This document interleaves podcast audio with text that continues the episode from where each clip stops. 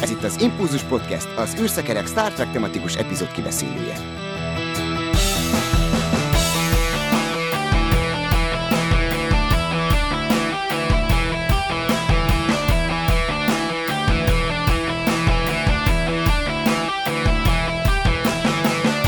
Kedves hallgatóságot üdvözlöm, és szeretettel köszöntöm köreinkben ismét Ketlint. Szia! Sziasztok! Műsorvezető társamat is köszöntöm. Szia, Dév! Sziasztok! Én pedig Csaba vagyok. Júniusra csúszott az Orville harmadik évadának a bemutatkozása, cserébe viszont most kaptunk egy betekintőt. Ugye nem előzetes jött, hanem egy jelenetet látunk. Itt a Keilonokkal zajlik valamiféle űrcsata, és Markus az Orville fedélzetén szalad. Ugye ő Dr. Finn nagyobbik kisfia, és hát ott áldatlan állapotok vannak a fedélzeten, és úgyhogy nagy nehezen átverekedi magát ezen a szituáción, és hát megérkezik a saját kabinjukba, ahol a kisöccse táj már néz kifelé az ablakon, és onnan figyelemmel kíséri a csatát, és hát megjelenik Isaac, aki valami horrorfilmbe illő módon hát ilyen nagyon.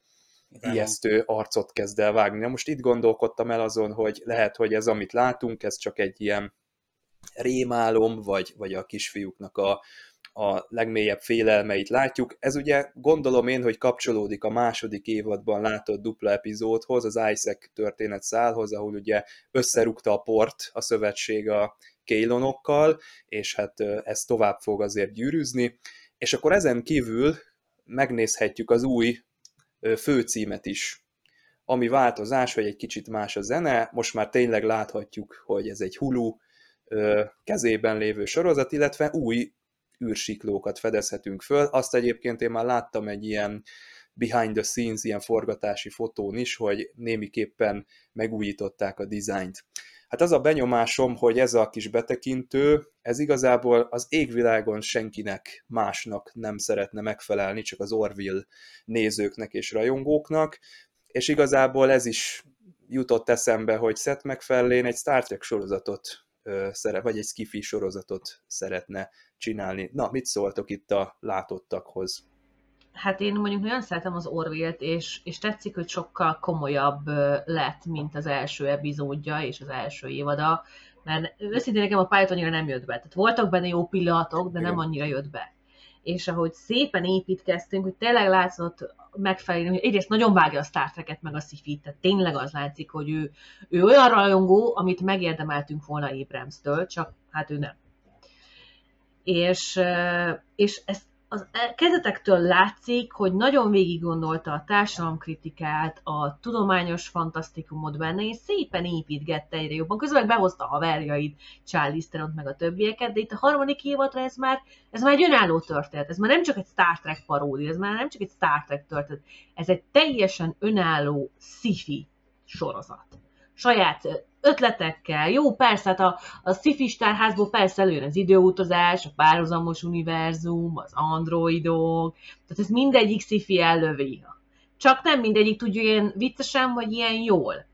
Plusz szerintem az is látszik, hogy így a harmadik évadra visszafogták megfelelően humorát. Tehát a Family Guy-nál látszik, hogy ő, ő nagyon túl tudja tolni, ha nincs ott valaki, aki kicsit rákopincsan a kezére és ez nem mindig jó egyébként, hogyha ha túltolja, de, de itt látszik, hogy, hogy, hogy van, aki fogja a kezét, hogy figyú, ezt egy picit finomabban jó, ezt a, ezt a humort nem mindenki érti annyi, meg nem mindenki szereti, és cserébe azt a kreatív energiát áttette valami másra, egy jobb története, jobb karaktereké, és ezt fogjuk remélhetőleg, mondjuk én biztos most borítékolom, ezt fogjuk látni a harmadik évadban. Tehát szerintem megfelelően annyira, annyira jó szifi, és annyira jó geek, hogy, hogy öröm nézni bármit csinál. Ami szifi. Jó, tehát mert a filmjeit azt nem szeretem. Ahhoz kell egy másfajta humor, de, de jó ez a, ez a felépítés. Jó ez, hogy a Hulu átvette, mert tényleg változtattak dolgokon, és ez jó. Ez, ez nagyon jót tett például az x nek is, én úgy éreztem. És uh-huh. amikor átvette az Amazon ugyebár a, a sci-fi-tól. Tehát szerintem így, hogy kvázi átvették, tehát így átkerül a Hulu-ra, a Fox-ról, szerintem ez is kicsit megdobja majd a, a minőséget, azáltal is, hogy nem kell annyira visszafognia magát esetleg a káromkodásra, vagy a durva helyzetekkel, hiszen ez már egy stream csatorna. Itt már kicsit lehet explicitebben fogalmazni, explicitebben bemutatni. Igen, például itt van Brandon Braga és André Bormanis, akik foghatják a Seth macfarlane a kezét, hát ők Star Trek veteránok, így nem is csoda, hogy milyen végeredmény születik. Legalábbis ők az előző évadokban ugye itt voltak, most nem olvastam utána, hogy még mindig a produkciónak a részei-e, de nagy esély van rá, hogy igen. Doug Dexter, ha, ha jól ejtem a nevét, azt hiszem ő az, aki díszletesebb a propmesterként fizikai részleteket fejleszt, hát ő egy igazi Star Trek veterán, és látszik, hogy a kezanyom az Orville, ő benne volt az előző évadokban is, meg én jól tudom, Okuda, Okudáék is részt vesznek, tényleg jó érezni, hogy tehát a, a Star Trekhez való hasonlóság nekem például kifejezetten a, a fizikai díszletek, a történetmesélés, a dramaturgia, a, a sok párbeszéd, az, ami nekem Star trek teszi az Orville-t, és pont a második évadot tartom egy olyan ideális uh, súlypontnak, hogy ott, ott, ott jelen van az akció, ugye itt, van, itt volt a Kelnonos dupla rész, de szerintem abból szinte elég is volt. Tehát én, nekem nem nagyon tetszene, ha ebbe menne tovább. Uh, lásd Lost in Space, ahol tehát mindig ezeket a gonosz robotokat látjuk, de mögé lehet pakolni emberi érzelmeket, történeteket. Lásd például a másik évad végén volt ez az alternatív kis történet, hogy ott a Kellynek a tevékenysége nyomán ott kibontakozott, de azt hiszem ott ment a megfelelően, hogy azt nem folytatják tovább, tehát ez úgymond... Uh, Hát az el is lett zárva a második évaddal. Uh-huh. Én, én egyébként egy időugrásra gyanakszom, hogy történt, tehát idő telt el. Szokták ezt sorosztok csinálni, uh-huh. a Discovery is megcsinálta, láss Börnem egy éve, hogy itt a, a srácoknak lehet, hogy tényleg voltak, ez rémálom szerintem is, de lehet, hogy voltak élményeik, teszem, az tényleg kibontakozott a háború jobban. Tehát mhm. visszatérünk az eredeti időségbe, és ott, ott bizony még ott vannak a, a kélonok, és, és hogy történtek esetleg durva dolgok, de lehet, hogy pozitív változások is, és azt, majd ezt látjuk, ezt a megváltozott jövőt. Ez a New Horizons is lehet, hogy arra utal, hogy itt, itt valami új kezdődik el. Lásd, Discovery harmadik évad, ami szintén egy nagyot ugrott, de hát gondolom az Orville az nem teszi. Ugye a Hulu vett át, viszont Németországban már fölkerült a Disney Plus-ra, és már hallottam így hát fő alatt híreket, hogy Magyarországon is ott jelenik meg.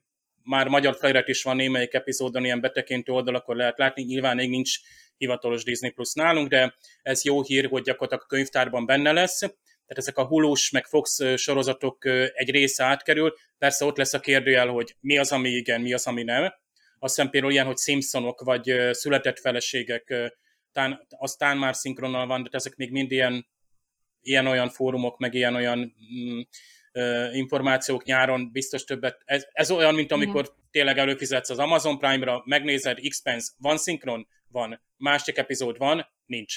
Tehát ugye ez a fogkíjas, ez figyelhető meg szerintem itt is, hogy építik föl, de szerintem sokkal jobban, intenzívebben elkezdte a Disney ezt, mert mi is tudunk, Csaba, olyas valakiről, aki mesélhetne nekünk erről, és, de nem teheti meg, és mi sem tehetjük meg, de azért reméljük, hogy eljut a magyar nézőkhöz. Ettől szerintem a tévébe is bekerülhet, mert tévében igenis, hogy voltak hulus sorozatok, például a Runaways című Marvel, igen. Marvel-es és hulus hát az sorozat. Az az konkrétan az tévében is ment, igen. Szinkronosan lement. Igen, csak akkor még nem volt Hulu, de én azt mondom, hogy a Hulu az ja. nem jelenti azt, hogy egy magyar kereskedelmi csatornában ne kerüljön be ugyanúgy. Szerintem ezt ö, valahogy majd ö, megoldják, hát reménykedjünk. Csaba, te még egy szinkronos, ö, szinkronforgatáson is ö, ö, részt voltál, volt részt szerencsém. tudtál venni. Azt hiszem azt a Dalóriós epizódot vették fel éppen Bogdányi Titanilláék, és hát ö, igen, csak pörgős ütemben zajlott, azt hiszem ott az a szinkron, reméljük, hogy így nem nagy késéssel eljut Reméljük, hogy folytatják ez a gárda. Na, várjuk az Orville harmadik évadot, vagy az Orville New Horizons-t. A, én kicsit örülök, hogy júniusban jön, és nem most a Star Trek Picard-dal párhuzamosan, bár akkor meg a Strange New Worlds-el fogjuk párhuzamosan nézni, úgyhogy nem tudom, hogy lehet, hogy az sem könnyíti meg a helyzetünket. Figyelem! A műsorban spoilerek bukkanhatnak fel.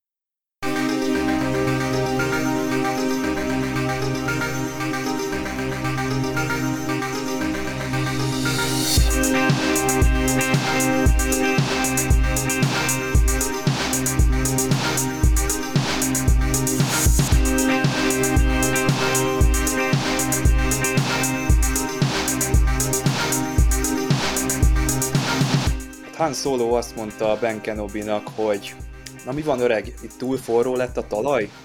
Hát a mai epizódunkban ez szó szerint megtörténik, ugyanis egy érdekes tektonikus jelenségről lesz szó, illetve ez fogja elindítani a problémákat, és hát a kibeszélőnkhöz ennek megfelelően mondhatjuk, hogy szakértői segítséget hívtunk, hiszen Kovács Gergő, a planetology.hu vezető szerkesztője fogja nekünk egy kicsit megvilágítani, hogy mennyire kell komolyan venni ennek az epizódnak a tudományos megalapozottságát, utána pedig folytatjuk a szokásos kibeszélőnkkel.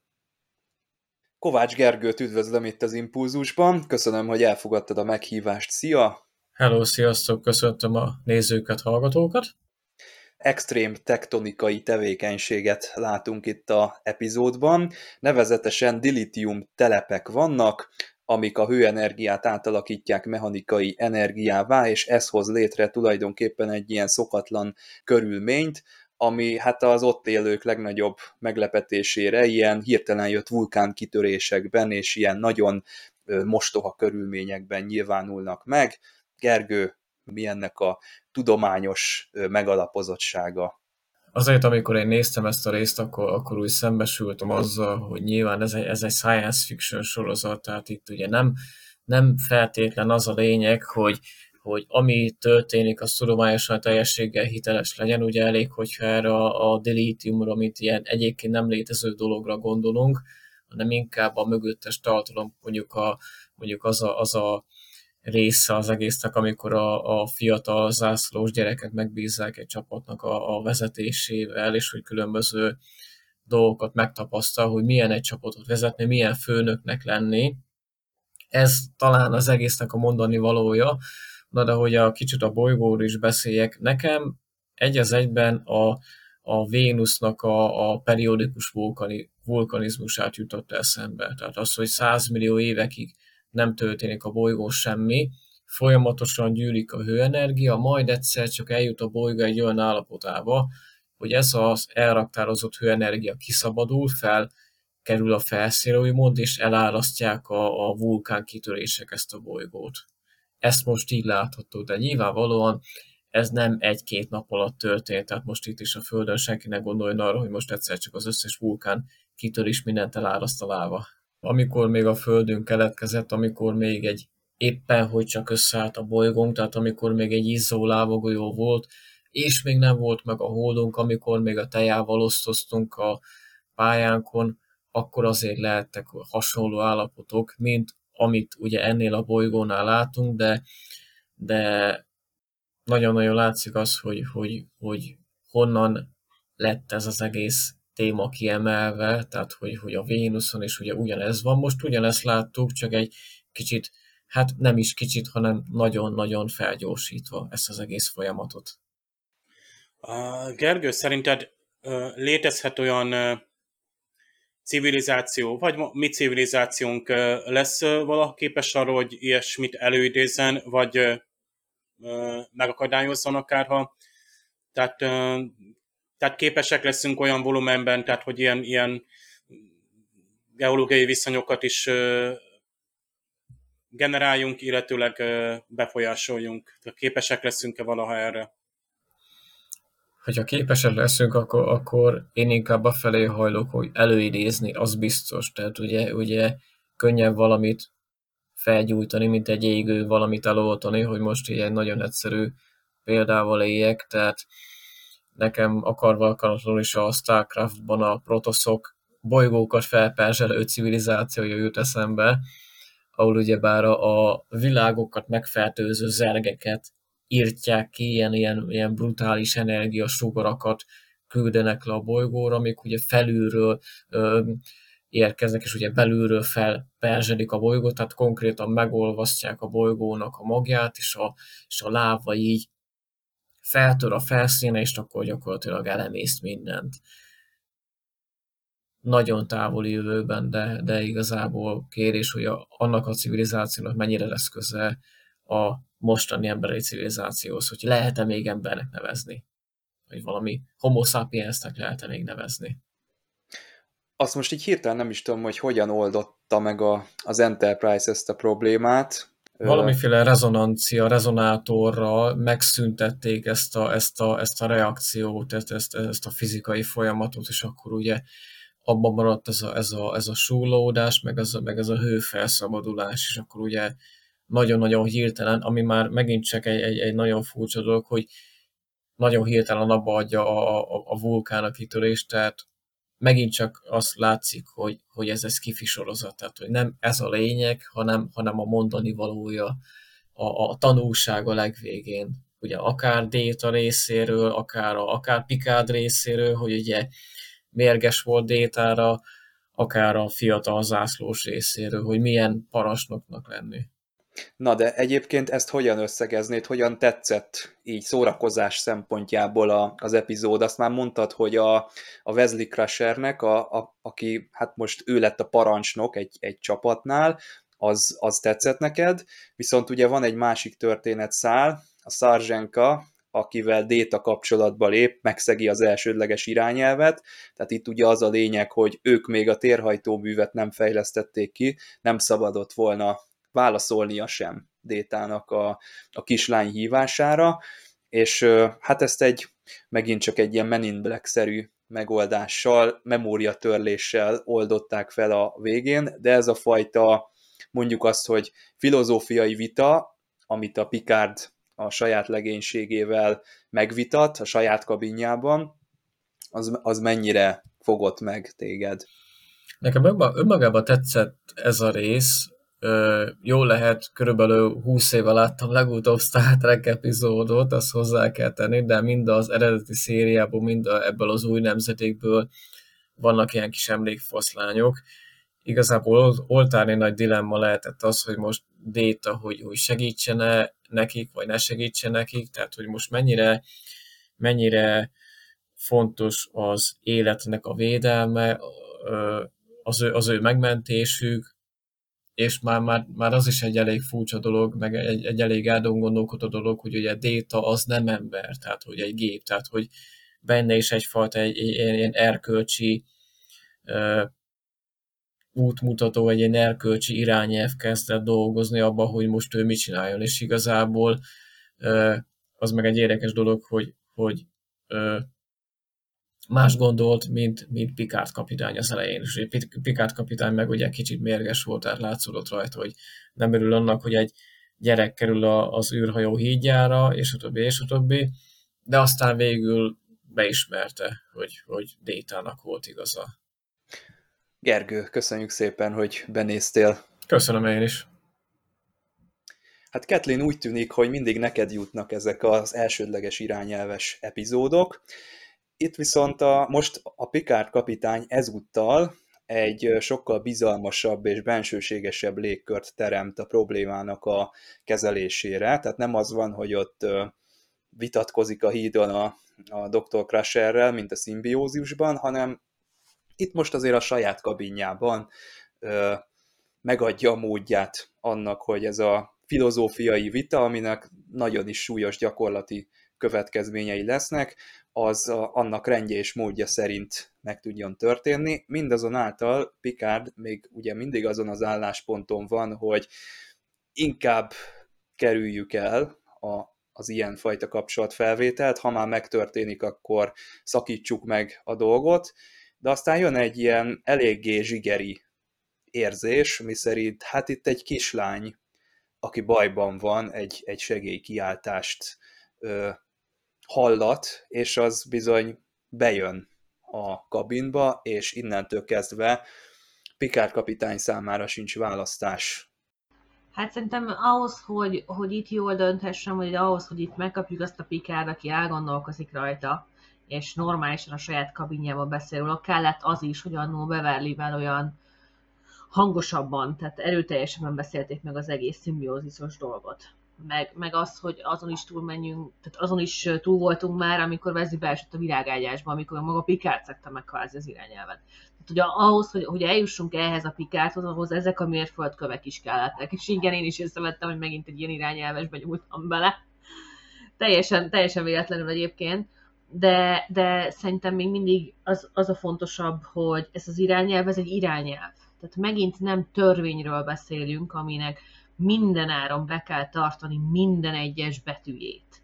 Hanem Pedig ez a Wolf irányelv. ezt mondja. De a Wolftól hát egyébként ez nem is, nem is várnánk mást, mert a klingonoknál ugye ami hagyomány, ami törvény, ami, ami szokás, az úgy működik, kész, azt úgy csináljuk.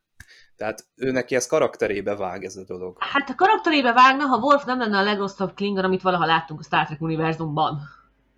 Plusz, azért azt ne felejtsük ki, hogy a Klingonoknak hány száz éve vannak ezek a törvényeik, amik az űrutazásra is vonatkoznak, és mondjuk mennyi ideje van, van a Star Trekben, vagy Star Trek?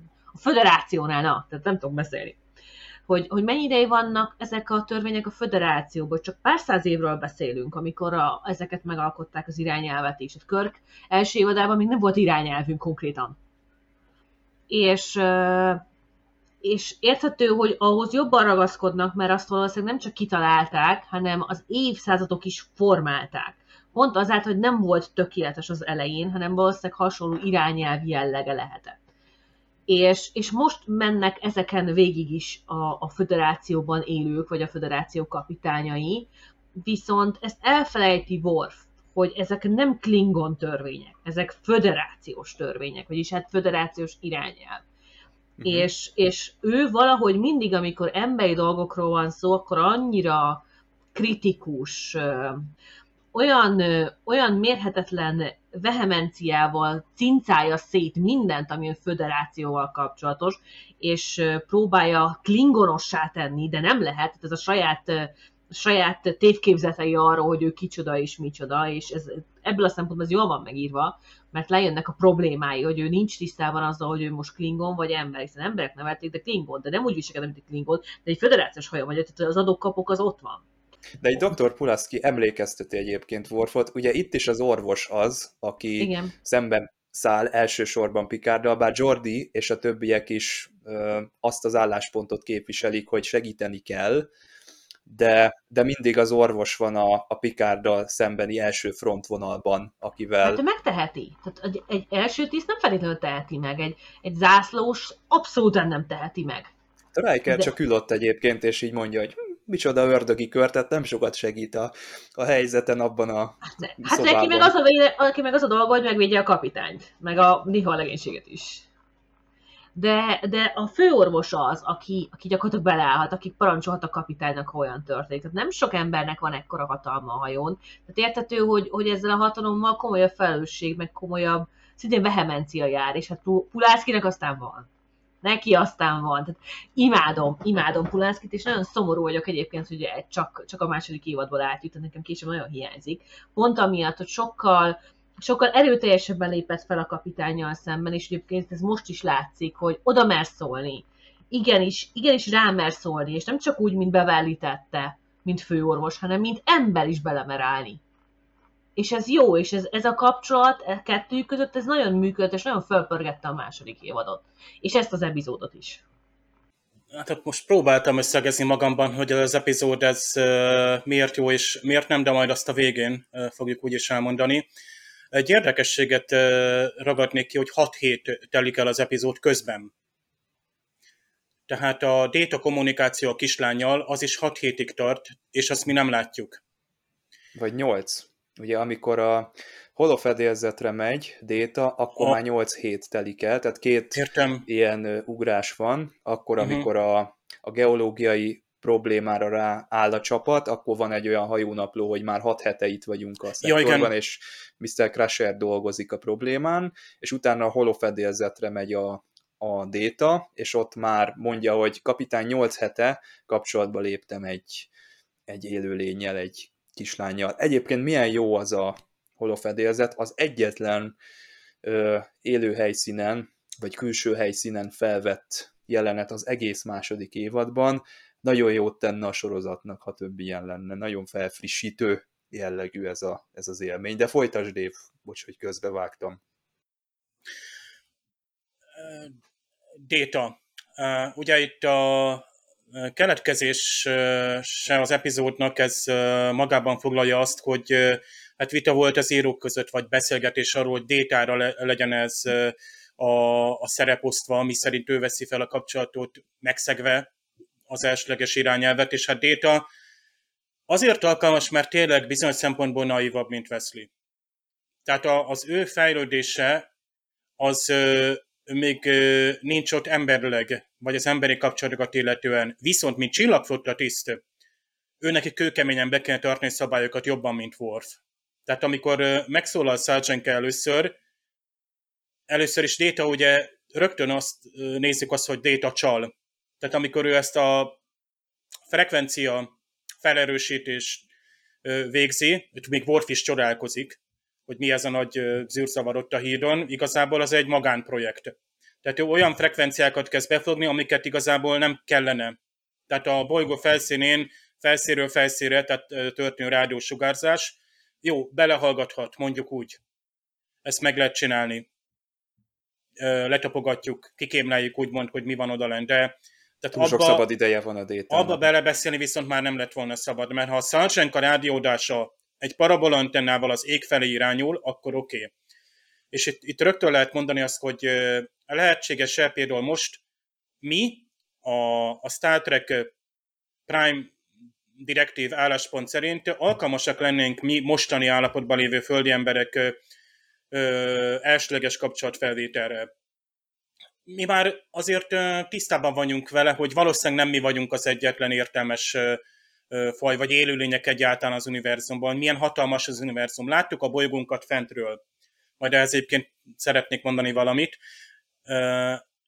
és ez már bizonyos szempontból képessé tesz minket arra, hogy felfogjuk azt a hatalmas élményt, már ha egyáltalán így is fel tudnánk fogni. Tehát pont a Warp hajtómű, mint technológiai, megoldás, tehát egyszerűen egy picit ez engem mindig zavar az elsőleges irányában, hogy miért pont a Warp hajtómű jó, az valamiképpen meg kell húzni a határt hogy a társadalom fejlettségi foka a Warp segítségével már el is tudja hagyni ugye a Földet, már potenciálisan találkozhat idegenekkel, ugye ezt vallják ugye a vulkániak, és ez alapján teremtik meg az első kapcsolatot velünk, kivéve amikor még előtte, de azt arról nem beszélünk, ugye. Itt tehát a ugye ne azt járjuk körbe most, hogy az elsőleges irányelvet mennyire lehet puhán vagy keményen értelmezni. Egyébként Pulárszke nekem is nagyon tetszik, amit Worfnak mond, amit Wesleynek is mond, és ahogy Gergő is mondta, az is, ez egy nagyon jó pontja ennek az epizódnak, a Wesleynek a, a fejlődése, a, most kap először egy csapatot, hogyan érvényesíti magát, tanácsokat kér, legjobbat egyébként tényleg Pulárszki adja, tehát az csodálatos, egy anyai mozzanat, egy, egyben egy kicsit mentori, Riker, mint mentor nem tehet túl sokat, mert igazából Vezlinek kell ezt megélni, és a Pulárszki is csak beküldi az ajtó mögé. És sajnos ezekkel neki kell farkasszemet nézni, de jól, jól működik, nagyon tetszik ez a rész. Ez egy reális... Jó az az ajtó, hogy ö, nem érzékeli azt az embert, aki bizonytalan, és nem tudja, hogy be akar-e menni az ajtón, akkor nem nyílik Akár. ki az hát ajtó. Tudod, a beszélgető emberek persze. De, de ez aranyos egyébként. Én azt, nem azt a kérdést tenném fel, Dév, amit te, hogy alkalmasak vagyunk-e a kapcsolatfelvételre, mert szerintem mondjuk igen ebben a formában, de az egy, az egy súlyosabb dolog, hogy alkalmasak vagyunk-e arra, hogy ilyen döntést meghozzunk, hogy beavatkozunk. Képzeld el, hogy ö, az történik, mint a Justice-ban, vagy az történik, mint a szimbiózisban. Ezt egyetlen ember, vagy akár egy legénység elviszi a vállán, tehát van annyi tanácsadó a világon, van annyi lelki nyugalom a világon, hogy ezt fel tud dolgozni. Mondjuk azt persze a Star Trek fejlettebb ember, és magyarázzuk ezzel, hogy ez már a jövőben így működik, de erre, hogyha úgy tesszük fel a kérdést, mint Dév, hogy ma alkalmasak vagyunk erre, nem, mert nincs ilyen pozíció sem. Tehát az amerikai elnök, vagy akárkit mondunk, nincsen ekkora hatalom a kezébe, nincsen, nem tud akkora kárt okozni, mint egy csillaghajónak a kapitánya, és igaziból ez az az emberi faktor, ami a szűk keresztmetszete ennek az elsődleges irányelvnek, illetve magának a beavatkozásnak. De szerintem az is fontos, hogy kikérte a segítséget. Tehát, hogy ebben az esetben egy kislány volt. Egy gyerek. Igen. Tehát nem, nem azt akarta, hogy most, most hozzuk helyre az összes, a világ összes gondját, hanem egy gyerek. A gyereki szemmel, a, a, az egyszerűbb, ártatlan szemmel kérte a segítséget. És ennek már nehéz ellen mondani. Tehát tudod, hogy nincs mögötte rossz szándék nincs, nincs hatalomakarás, nincs az, hogy ez 20-30-50 év múlva ez visszaüthet rád. Ebben nincs más, csak hogy segíts, légy szíves. Ebben nincs mm. több. És ez nagyon nem mindegy, hogy ki kéri. És itt egy kislány kérte.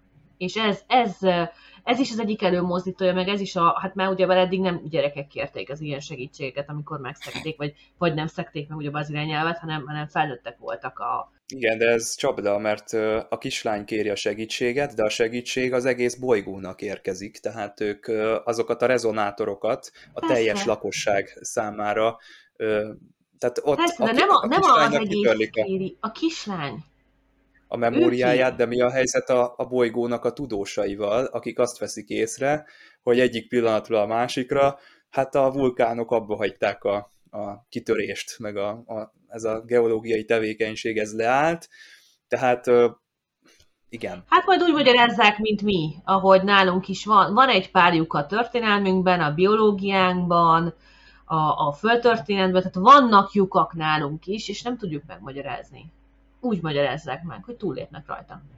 Az ezer év történelem rárakódik. Ennyi. Gondolom ebbe is reménykednek majd pikárdék, de hogy, de hogy szerintem ezzel nincsen baj.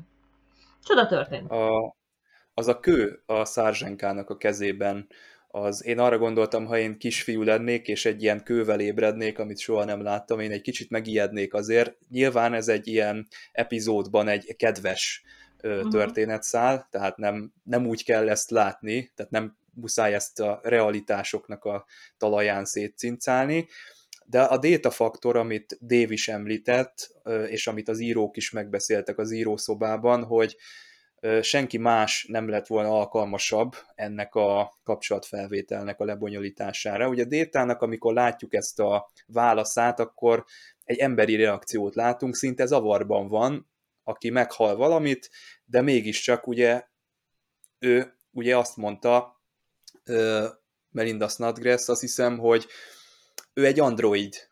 Ha tőle kérdeznek valamit, akkor ő válaszol, tehát egy percig nem volt kérdéses, hogy ez, ez így történik. Ugye a, a megbeszélésen is én úgy veszem észre, hogy a Pulaski csapatban van, tehát ő mindenképpen szeretné Picarddal szemben megvédeni azt az álláspontot, hogy itt a, a segítséget azt mindenképpen meg kell adni.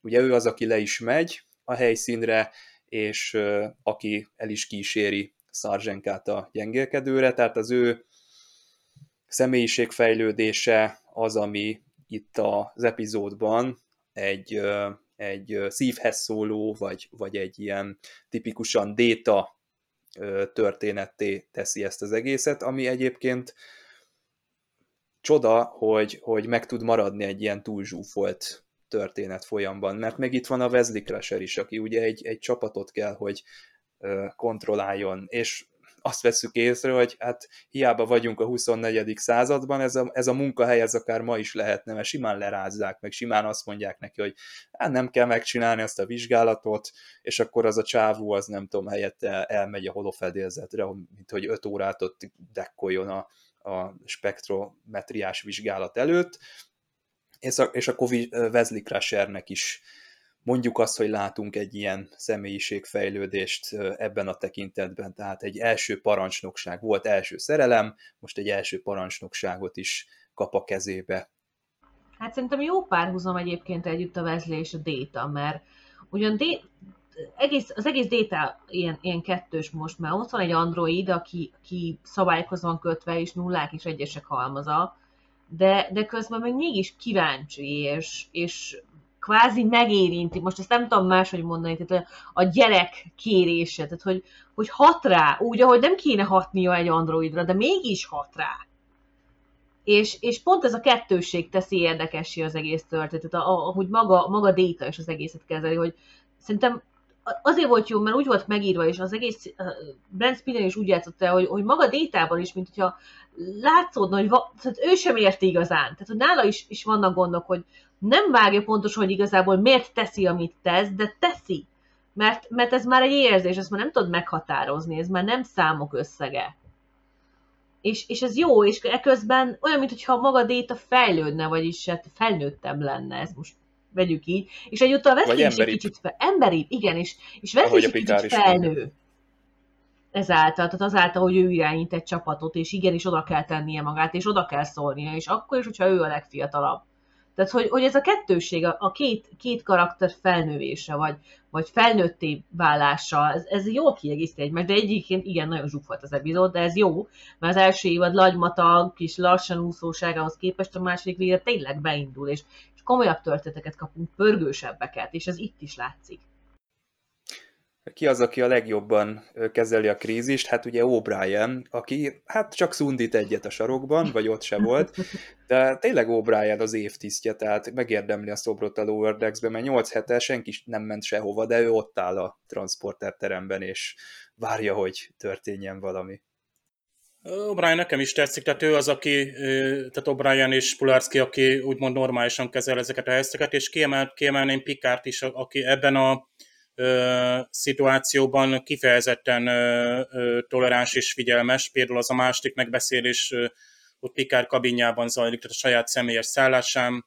Ott látunk ki egy kis tíz óra izóasztalt, Jordi oda megy falat hozni, vagy inni vagy nem tudom. Ez, tehát... ez sokkal emberibbé teszi az egésznek a feldolgozását is. Vagy ott van például, ahogy Wesley Riker-től tanácsot kér, látjuk, hogy Riker éppen ott, ott, ott csajozik, és az is teljesen természetes. És Egy olyan, van konkrétan és a, a Az is olyan aranyos, olyan finom, tehát ott nem, nem azt látjuk, hogy Riker, Discovery-en mit látnánk, hogy Riker föl kell egy nő mellől, mindketten nem tudom, legalább félmeztelenek.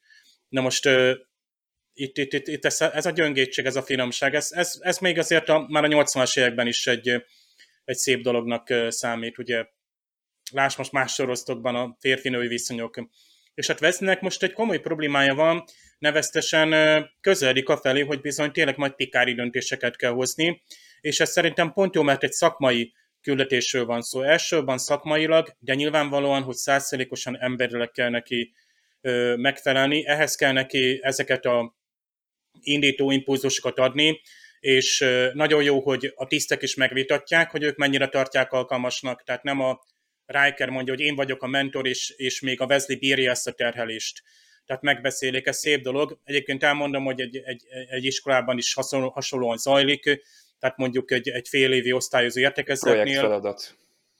Nem, én most arra gondoltam, hogy amikor magatartás megbeszélése ja. van, hogy, hogy hogyan értékelik a kollégák, hogy, hogy mit jelent a, tehát abban, ja, hogyan lehet... szobában? Hogy mi zajlik? Kifejezetten az értekezleten. Uh-huh. Na, nyilván utána részával persze, hogy megbeszéljük, hogy a gyerekekkel mi van, és, és nyilván, hogy segítik a kollégák is egymást azzal, hogy, hogy próbálnak tanást adni, hogy náluk lehet, hogy jobban működik. És tehát így van ez a kart hasonlat, ló hasonlat, nem is tudom, mik hangzottak el. Nyilván megint ez a jó motivum, hogy Pikár e, a ló. Egyébként még Déta is megdicséri, és most Déta. Tényleg hát ezt ö,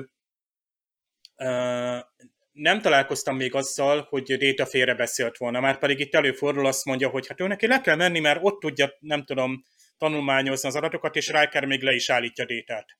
Hogy hagyjuk már Détát, ezt maga se hiszi el, vagy nem tudom, mit mond. Déta megdicséri Pikár lovát. Nyilván, hogy akar tőle valami, de mondjuk azt, hogy még én is ügyesebben hízelgek a főnökömnek, ha akarnék valamit. Tehát, tehát itt, itt nem tudom Déta egyébként miért ért a arab csataménekhez, tök mindegy, tehát az is benne lehet az adatbázisában. Az azonban nincs benne, hogy gyerekekkel hogy kell bánni. Az egy Pikár adatbázisában sincs benne és Déta mégis nagyon emberien, túl emberien reagál, tehát megszól egy aranyos kislányhang, és Déta azonnal ugye ö, aggódik, mintha a szülői ö, ösztön ébredt volna fel benne, ami pedig nincs, vagy még nincs. Tehát ezt túlságosan emberinek tartom, nagyon emberinek is, illetve ezt tudjuk, egyébként pont tanárként tudjuk, hogy a ragaszkodás az, az tehát ez, hogy nem tudsz mindenhol segíteni, nem tudsz mindenben segíteni. A gyereket lehet, hogy meg fogják verni az iskolódvaron, most nem, nem azért, mert jó, de, de egy fejlődés. Mint, mint Veznek is volt egy kicsit ilyen pémaszabb, a, vele a, éppen, vagy alig idősebb kis, kis zászlós, és vicces egyébként, mert a Szokol Péter volt a hangja, aki a, tudjátok, a, a Malcolm Reednek lesz a hangja. És De milyen óvatosan át, helyezte át rá a kövekre azt a És imádom, a tehát láttuk a geofizikai labort, ha nem tévedek, az volt Igen. a... És ott is zajlott egyébként a későn megbeszélés, tehát egy, egy rendes projekt zajlott, tehát milyen, milyen izgalmas ilyet látni, hogy belegondolsz, hogy ott vagy, mint fiatal zászlós, kapsz egy csapatot, egyébként tényleg ezzel indul mindenki, egy, egy, egy igazi pálya, egy, egy, ahol ugye felelősséged is van, és itt nem csak a kompetenciát, hanem a, fel, tehát a felelősség plusz az emberi oldalt is meg kell tanulni a veszélynek. Tehát az, hogy például itt az az illető tisztársa is elismeri, hogy, hogy milyen jó, hogy kérte ezt az ikogramot, vagy nem tudom mit a... a vagy Ikospektrogram. Szóval egy szó mint száz, ez nem volt annyira détás, és nyilván... Nem lehet, egy... hogy a déta az a Measure of Man óta már szintet lépett? Tehát... De... Csak nem De ennyire, tehát ez, ez, Vagy ez, be van programozva, már... csak nem tudjuk.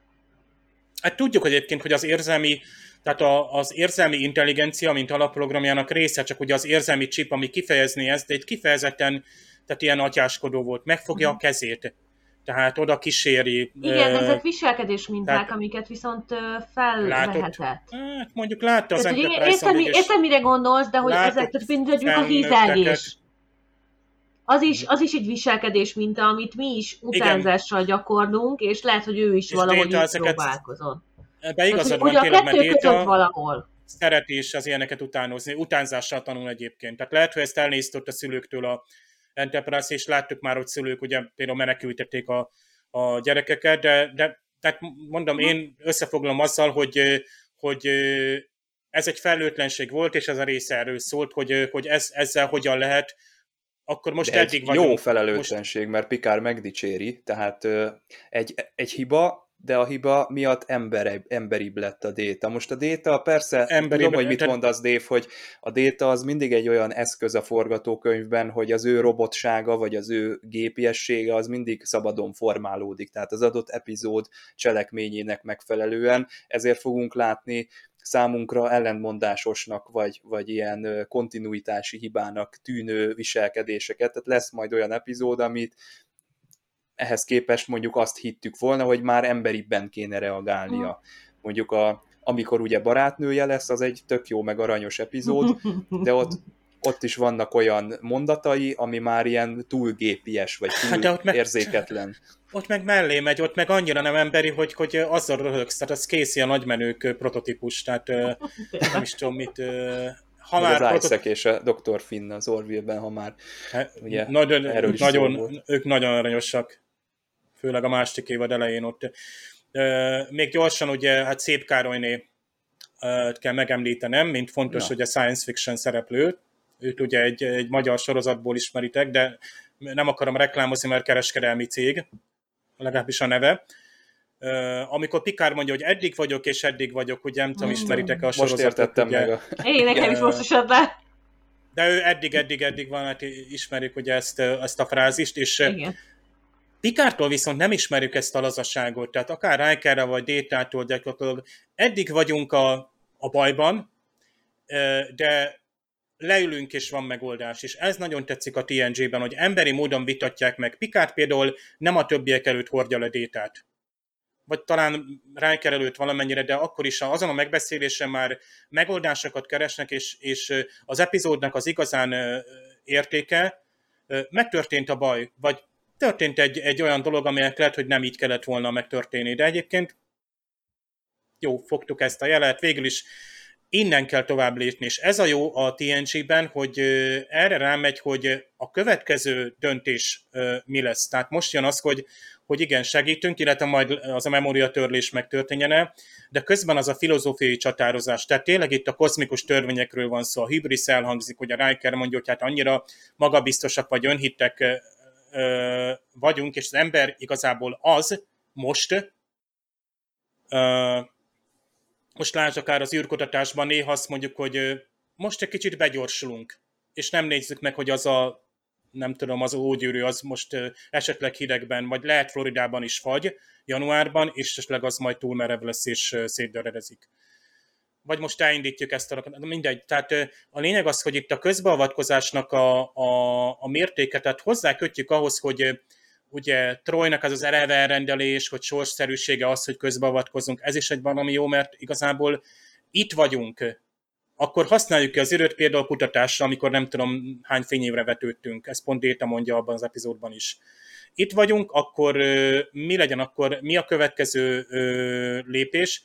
és nagyon jó, hogy Pikár azért kategorikusan elmondja, az elsőleges irányelvnek meg kell védeni minket magunktól, tehát hogy olyan helyeken, olyan sokszor és olyan módon avatkozunk be, ahogy már nem kellene, mert nem vagyunk istenek. Tehát még Q sem biztos, hogy mindent átlát, tehát térben, időben, előzmények, következmények, tehát ilyen, ilyen isteni lények, bár én kettőn együtt tartom, és ez baromi jó gondolat, hogy lehet, hogy a dr. Vince Miklós is mondott hasonlót, hát hogyha ha a dinóknak lett volna mondjuk űrkutatás, akkor elhagyták volna a Földet 65 millió éve, és akkor nem lett volna ez, de a Voyagerből tudjuk, hogy elhagyták. De hát, ha voltak olyan kataklizmák, amiket megúsztunk, mert valaki segített, úgy gondolta. De csak már nincs nyoma, mert ha a dinóknak lettek volna városaik, nincs nyoma, tehát olyan mélyen van, és olyan anyagi változások voltak, hogy megtaláljuk szénként, meg egyébként. Tehát Pikárnak nagyon tetszik ez, hogy, hogy ő ugye nem relativizálja, de nem is, hogy ez a warfare nagyon merev, bár tök jó, hogy a, igen, egy Klingon már lehet, hogy több száz éve alkalmazza ezt, és sokkal okosabban tudja alkalmazni. De ugye emberként, ahogy Q is ugye számon kér rajtunk, hogy van jogunk, nincs jogunk már, van-e olyan felelősségünk, hogy kint kalandozva ezeket a döntéseket majd meghozzuk, hogy teszem azt egy bolygót megfertőzünk, csak egy egyszerű valamivel. Vagy itt például mondjuk úgy, hogy beavatkozunk, és hogy mi lesz itt a következmény, kit mentünk meg. Pikár mondja itt a jó példákat, hogy mi van a háború, mi van a diktátor, mi van a járvány, és a többi, hogy mikor, mennyi embert mentünk meg. Ezek mindig elhangzanak, ugye, hogy kit mentsünk meg. Nagyobb jó, kisebb jó. Szóval nagyon jó, szerintem benne van az epizódban megint a Star Treknek a lényege.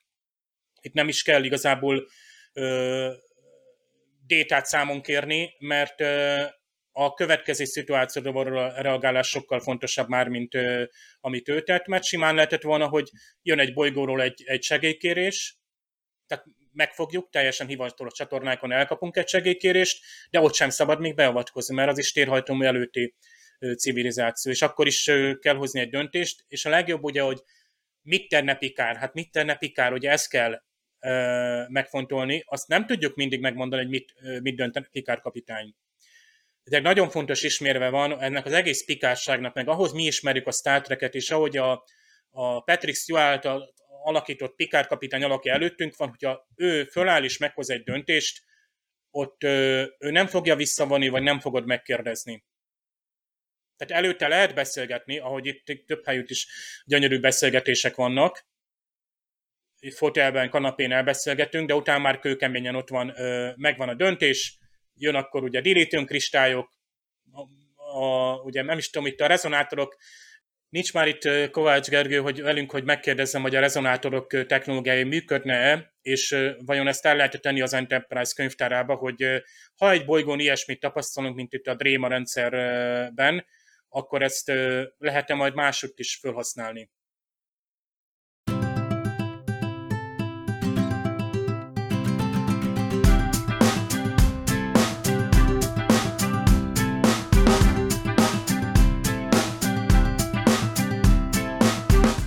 Érdekes, hogy a, az új nemzedék bizonyos epizódjainak sorában, tehát itt sorban előfordulnak olyan visszatérő kifejezések, amik azelőtt soha és utána sem.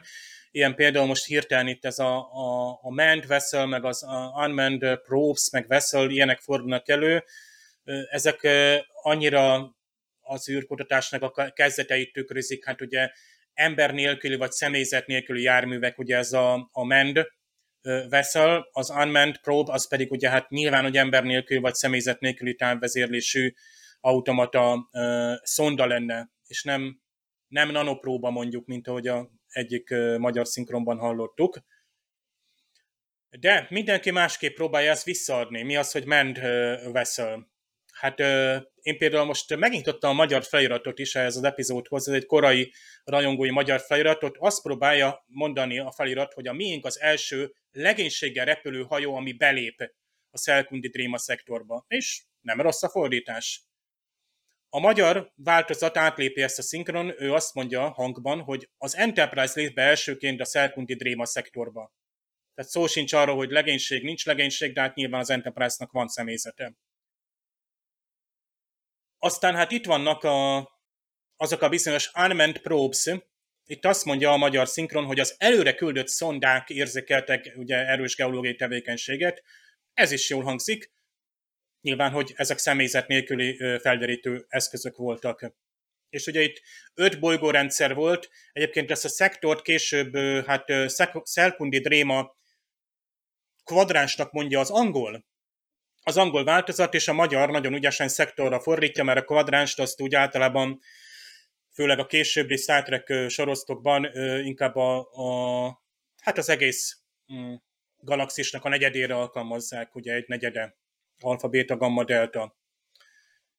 Van egy kis pongyal a fogalmazás, legalábbis a magyarban, hát Déta azt mondja, hogy a Szelkundi Dréma ötödik bolygója felrobbant és aszteroidekkel alakult, de csak a magyar déta ilyen pontja le, mert amúgy Shattered, mondja az eredeti déta, Brent Spiner, azt mondja, hogy összezúzódott, szétesett, megrázkódott és szétaprótódott, tehát talán az Alderen járhatott így, vagy egy bizonyos új Star Trek sorozatban az egyik bolygó és azt mondja Data még, hogy forming an asteroid belt, tehát egy ilyen aszteroid övet formál, hát ezzel is találkoztunk a csillagok háborújában, amikor ugye hát az ezer éves sólyom kilép ugye a nem tudom, hipersebességből, és akkor egy nagy ilyen aszteroid a mezőbe csöppen, és akkor ott itt nem is kéne semminek lenni.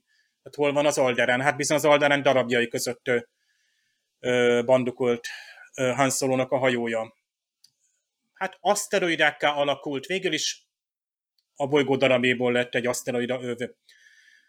Worf, aki mindig a legrosszabbra gondol, itt is azt mondja uh, Worf, hogy hát lehet-e mögött, uh, inkább kérdezi persze, hogy uh, van-e jelzés arra, hogy ez egy ismeretlen intelligenciának a műve, és Riker rögtön felismeri Worfnak ezt a kicsit hát, rossz indulatát vagy feltevését, és azt mondja neki, hogy this is geology, not malevolence. Tehát ezt mondja Riker Worfnak. A magyarban azt mondja, ez geológia, nem intelligencia. Ugye ez a malevolence, ez, ugye, ez viszont szó szerint a rossz indulat. Tehát ugye Worf rossz indulatú valami hatalmat sejtett a háttérben, és Riker ezt lehűti. A magyarban csak azt mondja Riker, hogy ez nem intelligencia. Tehát Worf pedig az angolban eredetileg egy rossz szándékú intelligenciára ö, célzott ö, a másik macskámlítés a TNG-ben, de ezt csak uh, kedvéért mondom. Most uh, Diana estében merül fel, de hát itt lóvakat is uh, látunk. Hát Wesley megkapja a megbízást, egyébként hát egy ünnepélyes keretek között, ez, ez is egy szép pillanat. Így egy kicsit nagyobb is a teher rajta, de Wesley ott a, mm, azt hiszem itt ez a Temfor, uh, itt a briefing roomban van, tehát a tárgyalóban, itt azt mondja a Pikár kapitányjal, itt szemben áll vele, azt mondja, hogy I will try not to disappoint you. Tehát megpróbálok nem csalódást okozni, mondja az eredetiben Wesley. Hát erre rögtön Pikár kapitány gondolom, így oda mester módjára rá kéne, hogy förmedjen, hogy ne próbáld, tedd és ne próbáld.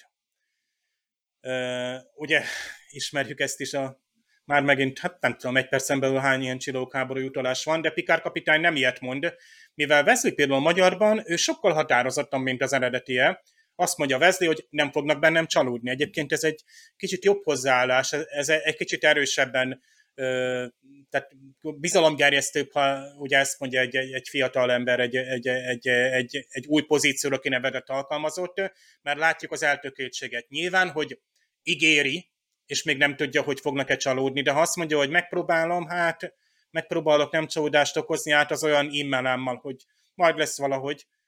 Tehát, de Wesleyben azért benne van ez a bizonytalanság, azt azért láttuk.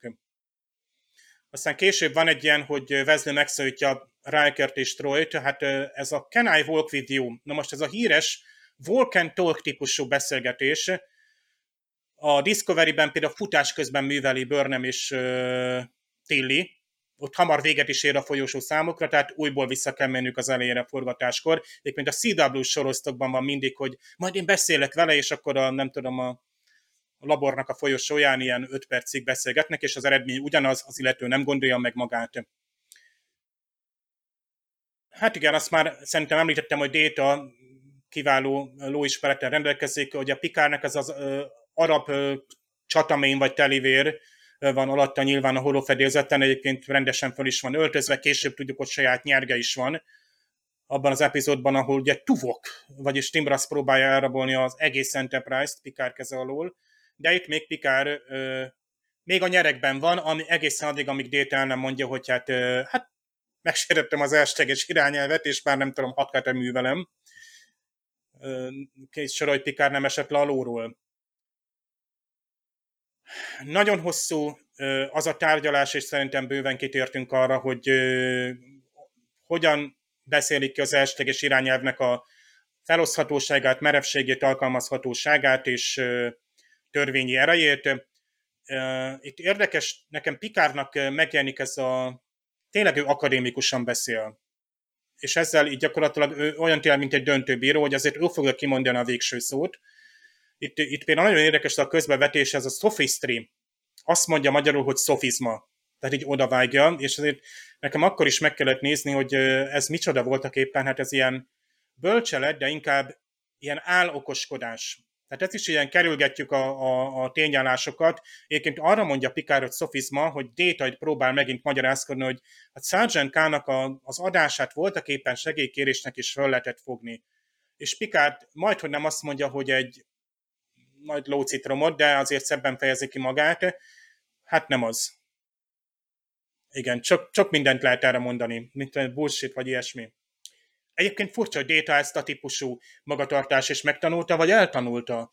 Tehát gyakorlatilag Détának egyébként itt tényleg meghajtom a fejem, hogy igazatok van, hogy Déta emberi viselkedés, és ez hozzátartozik, hogy hízeleg, vagy éppen mellé beszél, mert lát, hogy a legénység is így finomítja azokat a kemény helyzeteket.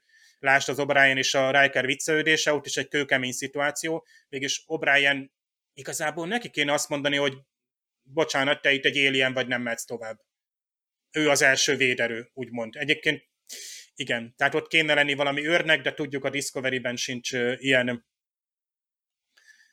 Tehát O'Brien csak szundít, majd fölébred, és többek között például, hát itt ő is ilyen ízesen fejezik magát, kicsit Scottyra hasonlít, hogy there's going to be hell to pay, ebből aztán lesz nem ulas. De ő viselheti ezt a leglazábban, mert mit csináljon? Déta kért egy föltransportálást két személyre, bár ilyenkor mondjuk én O'Brien helyben megkérdeztem volna, hogy ki a másik fő, esetleg egy két méteres alien. És Déta fölmegy a hídra, és azt már tudjuk, hogy ott, ott mi történt a továbbiakban.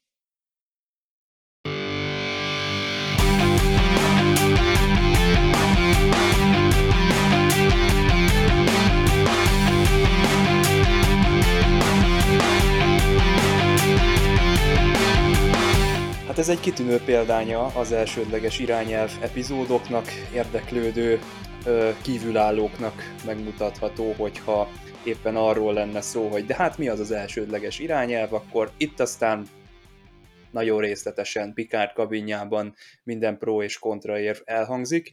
Viszont, hogyha te az elejétől kezdve nézed a Star Trek-et, az eredeti sorozattól kezdődően, még a rajzfilmet is megnézted mondjuk, vagy a mozifilmeket is, és akkor szépen sorban jöttél az új nemzedék első évadától egészen mostanáig, akkor ez már csak egy ragozása az eddig látott dolgoknak, tehát semmi olyan dolog nem hangzik el, ami az eddigi elsődleges irányelves epizódokban ne hangzott volna el, vagy ne gondoltad volna te nézőként ezekkel kapcsolatban a, a te ö, meglátásaidat.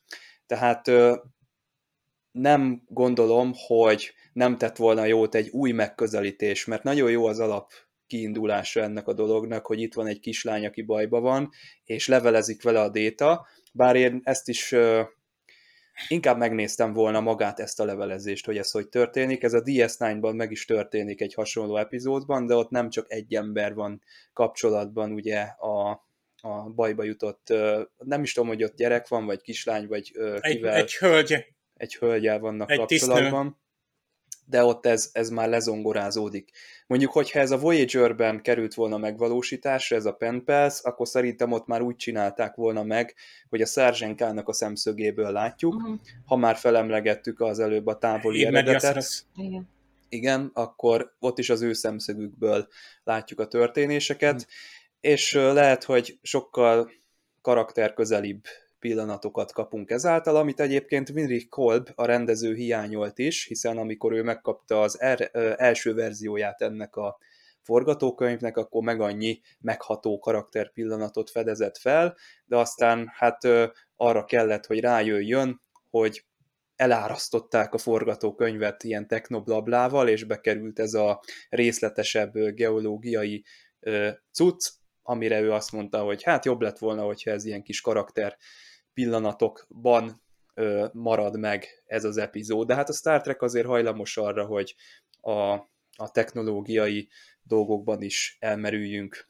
Szerintem ezen a ponton a Star Treknek ott kéne tartania, hogy az elsődleges irányelvnek megmutassa a kellemetlen következményeit, amit később nagyon jól prezentálnak majd, például az Enterprise-ban, amikor a Trip fölveszi a kapcsolatot, sőt segít a nemközinek, akkor ugye súlyos ö, probléma lesz ebből, de mondhatnánk itt a Sápat Holdfényben című epizódot is, ott nem elsődleges irányelvről van szó, de a jó szándék kövei, ugye, hogy hova vezetnek, azt, azt mindenképpen láthatjuk, és még lesznek erre példák. Én valami ilyesmire ö, lennék kíváncsi, hogy hogyan viseli az a csillagflotta tiszt a döntésének a következményét, a súlyát, mert eddig az történt, hogy Justice, oda mentünk, kihoztuk a fiút, leléptünk, mi történt utána nem tudjuk, lehet, hogy összeomlott az egész világuk, szimbiózis szintén, élnek vagy halnak, nem tudjuk, megyünk tovább.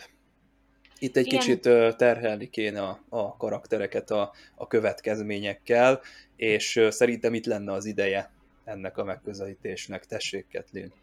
Igen, tehát ez egyébként a TNG rákfenéje is szerintem, hogy minden epizódikusan van felépítve. Ezt már annó, amikor beszélgettünk a Picardról is, hogy ott láthattuk epizódokon keresztül, hogy ő még mindig szenved attól, hogy ő borg volt. És itt gyakorlatilag két epizódot kaptunk, és le van tudva, hogy még annyit se és ha ezt most csinálnánk, akkor valóban lenne időnk epizódról epizódra feldolgozni, láthatnánk a reakcióikat a történtekre. Mint hogy a Discovery-be láthatjuk Stemecet, ahogy, ahogy szenved, hogy nincs már a, a, a, a akartam a doki. Igen, igen, Kábert. Tehát, hogy, hogy ezeknek vannak, ahogy mondott, következményei, és jó lenne látni ezeknek a hatásait, a hullámokat, de nem látjuk, mert epizódikus. A TNG végig epizódikus marad, mert ha nem ezt csinálnánk, lehet, hogy mondjuk már két héttel korábban láttunk egy-egy beszélgetést, mondjuk Data valakivel beszélget, nem tudjuk kivel. Csak valakinek válaszos. Milyen szépen feltett volna építeni az egészet, akár, akár nem csak a kislány szemszögéből, az is baromi érdekes lett volna egyébként tényleg a kislány szemszögéből látni, hogy a détára hogy reagál, tehát az, az tök jogos. És ezt fel lehetett volna építeni, de akkoriban nem az volt a divat, hogy hosszabb szálakat csinálunk, hanem epizódikusan. Hetente egyszer leültetjük a nézőt, kap 45 percet, következő héten megint kap 45 percet tőlünk. Addig meg nem nagyon gondolkodjon semmit, csak üljön le újra 45 percet, és nézze meg közben a reklámokat. Tehát most már máshogy kezeljük, hála a stream csatornáknak is egyébként, hogy most már egyben lehet le, most már hosszabban tudunk gondolkozni, fel, fel lehet építeni egy történetet, mert a rajongók igenis le fognak ülni megnézni, még akkor is, ha bonyolult, és akár újra nézik, mert megvan a lehetőségük, hogy újra nézzék. De régebben ugyebár ezek nem voltak, és szerintem ez, ez a probléma. És emiatt nincsen ez így felépítve, pedig tényleg, tényleg az lett volna jobb, hogyha ezt hosszan látjuk, hogy, hogy reagál, akkor most déta tépelődése, hogy most ahogy segítettek az irányelvel kapcsolatban. Hogy, hogy mondjuk Pikárnak a tépedés, jól döntött, a múltkor jól döntött, vagy úgy kellett mint a múltkor. Vagy Worf, hogy, hogy ő, hogy, hogy építi fel ezeket. Tehát egyiknek sincs. Tudom, tudom, értem. Tehát az a baj, hogy ez a TNG rákfené, hogy nincs ez felépítve. És, és utógondolva. Egyszerűen csak volt, vágás, csá. Egy ilyen elsődleges irányelv magát a, vagy az ezzel kapcsolatos döntés magát a hajót is felőrölheti. Itt például azt látjuk, hogy O'Brien kapásból hazugságra kényszerül. Jó, persze ezt nyilván kedvesen és, és talpra esetten, meg, meg a néző számára egy, egy viccesen van ezt tálalva, de, de ez egy olyan láncolatot indíthat el, ami, ami olyan helyzetekbe hozhat embereket, ami, amikben nem akart kerülni, és ezek emberi tényezők, tehát nem tudjuk azt, hogy ki hogyan fogja ezeket kezelni. Ilyen tekintetben is megnéznék egy sötétebb Star Trek-et. Egyébként nyilván ez a TNG-ben nem férne bele, de egy olyan epizódra nagyon kíváncsi lennék, ahol egy, egy bukott hajónak a, a, az ilyen döntési ö, folyamatból. Igen, például ott lehet, hogy ezt meg lehetne nézni, hogy, hogy hogyan, mert ezek, ezeknek az embereknek ugye ki kell állniuk egymás mellett, vagy nem, vagy, vagy azt kell mondani, hogy bocsánat, én ezt nem vállalom, vagy tehát itt történnie kell ilyen dolgoknak is, hogyha tényleg ilyen horderejű ö, precedenseket látunk ebben, a, ebben az epizódban. Fogjuk föl ezt úgy, mint egy aranyos déta történet, tehát hogyha csak azt a részét veszem ki, hogy jaj, de jó, tehát ez a, mondhatnánk azt is, hogy cukiságfaktor van ebben az egészben. Ezzel párhuzamosan vezli, ez, ez még párhuzamba is állítható, meg még építi is egymást ez a két dolog. Így megáll ez a, ez a dolog, meg talán ugye ezzel a filozófiával akkor is megáll, hogyha valaki belecsöppen a Star Trekbe és először lát ilyet. Ilyen rutinosabb Star Trek nézőknek lehet, hogy már lesznek ilyen ilyen szőrszálhasogatásai, mint most nekem, de nekem ezzel együtt ez, ez egy nagyon beégett történet a fejembe, tehát ez a Pen Pals eleve ez a cím, hogy, hogy tartja a kapcsolatot Déta egy, egy valakivel, egy, egy ismeretlen bolygón, egy hang a sötétből. Nekem mind, ezt mindig nagyon várom az újranézéseknél ezt az epizódot, de mindig szomorúan konstatálom, hogy basszus több időt szeretnék látni Déta és Sargenka között. Erre vannak a fanfiction Igen. Még az is hát. lehet, hogy regény is van, tehát akár utána lehet Igen. nézni, hogy mi lett Sargenkából, hogy tényleg lehet, hogy a bolygójuk alkalmas lesz a föderációba való belépésre. Egyébként van egy, azért tényleg hát több megható pillanata van ott kettőjüknek, tehát Déta amennyire esetlen, annyira látjuk, hogy ő milyen nagyszerű apa is lehet. Tehát ezt látjuk, ezért szomorú vagy keserű ez az epizód, hogy el kell válni, Szárcsenka nem fog rá emlékezni, azért durva. Főleg, ahogy Pulárszki csinálja, hogy hát hmm, feltételezve, hogy ha az ő agyuk olyan, ó, persze olyan, hát miért ne lenne. Na most itt, itt, itt azért ez egy nagy lépés. Tehát, de, de TNG, és mivel ez a módszer vissza fog térni, persze akkor is egy óriási gáz, hogy a mintakaiak Pikáról azt hiszik, hogy Isten, tehát az még nagyobb beavatkozás, és gyakorlatilag nekem ott van a csúcsa ennek az egésznek, tehát amit ott Pikár ami, amennyire ott Pikár elmegy a végségig, hogy azt megcáfolja, ott pedig igazából inkább elvi kérdés van már. Az is egy hatalmas csatározás ezeknek az elveknek, hát nagyon jó, hogy ilyenek vannak.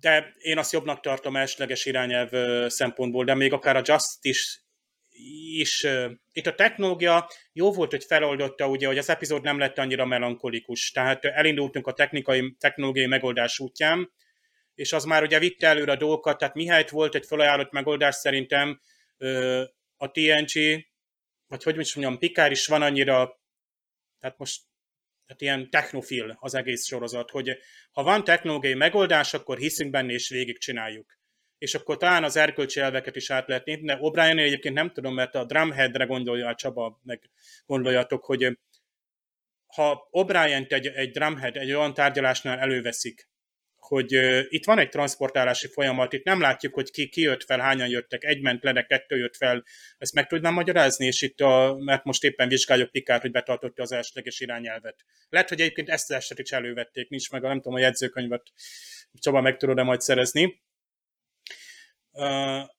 A másik, amit szerettem volna mondani, hogy azt mondja, de egy Szárcsánka megkérdezi, ezt értem tetted? Tehát ez, a, ez egy ilyen, tehát Déta itt az Isten.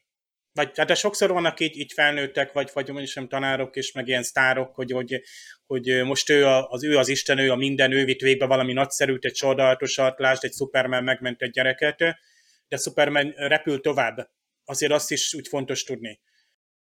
Na, szerintem Q-Hu című epizódot fogjuk megtekinteni, illetve kibeszélni. Ez lesz jövő héten, várjuk a kedves hallgatókat akkor is. Ketlin, köszönjük szépen, hogy itt voltál ma velünk. Köszönöm. Dave, köszönöm neked is a mai szakértelmet. Sziasztok! Sziasztok! Sziasztok! thank you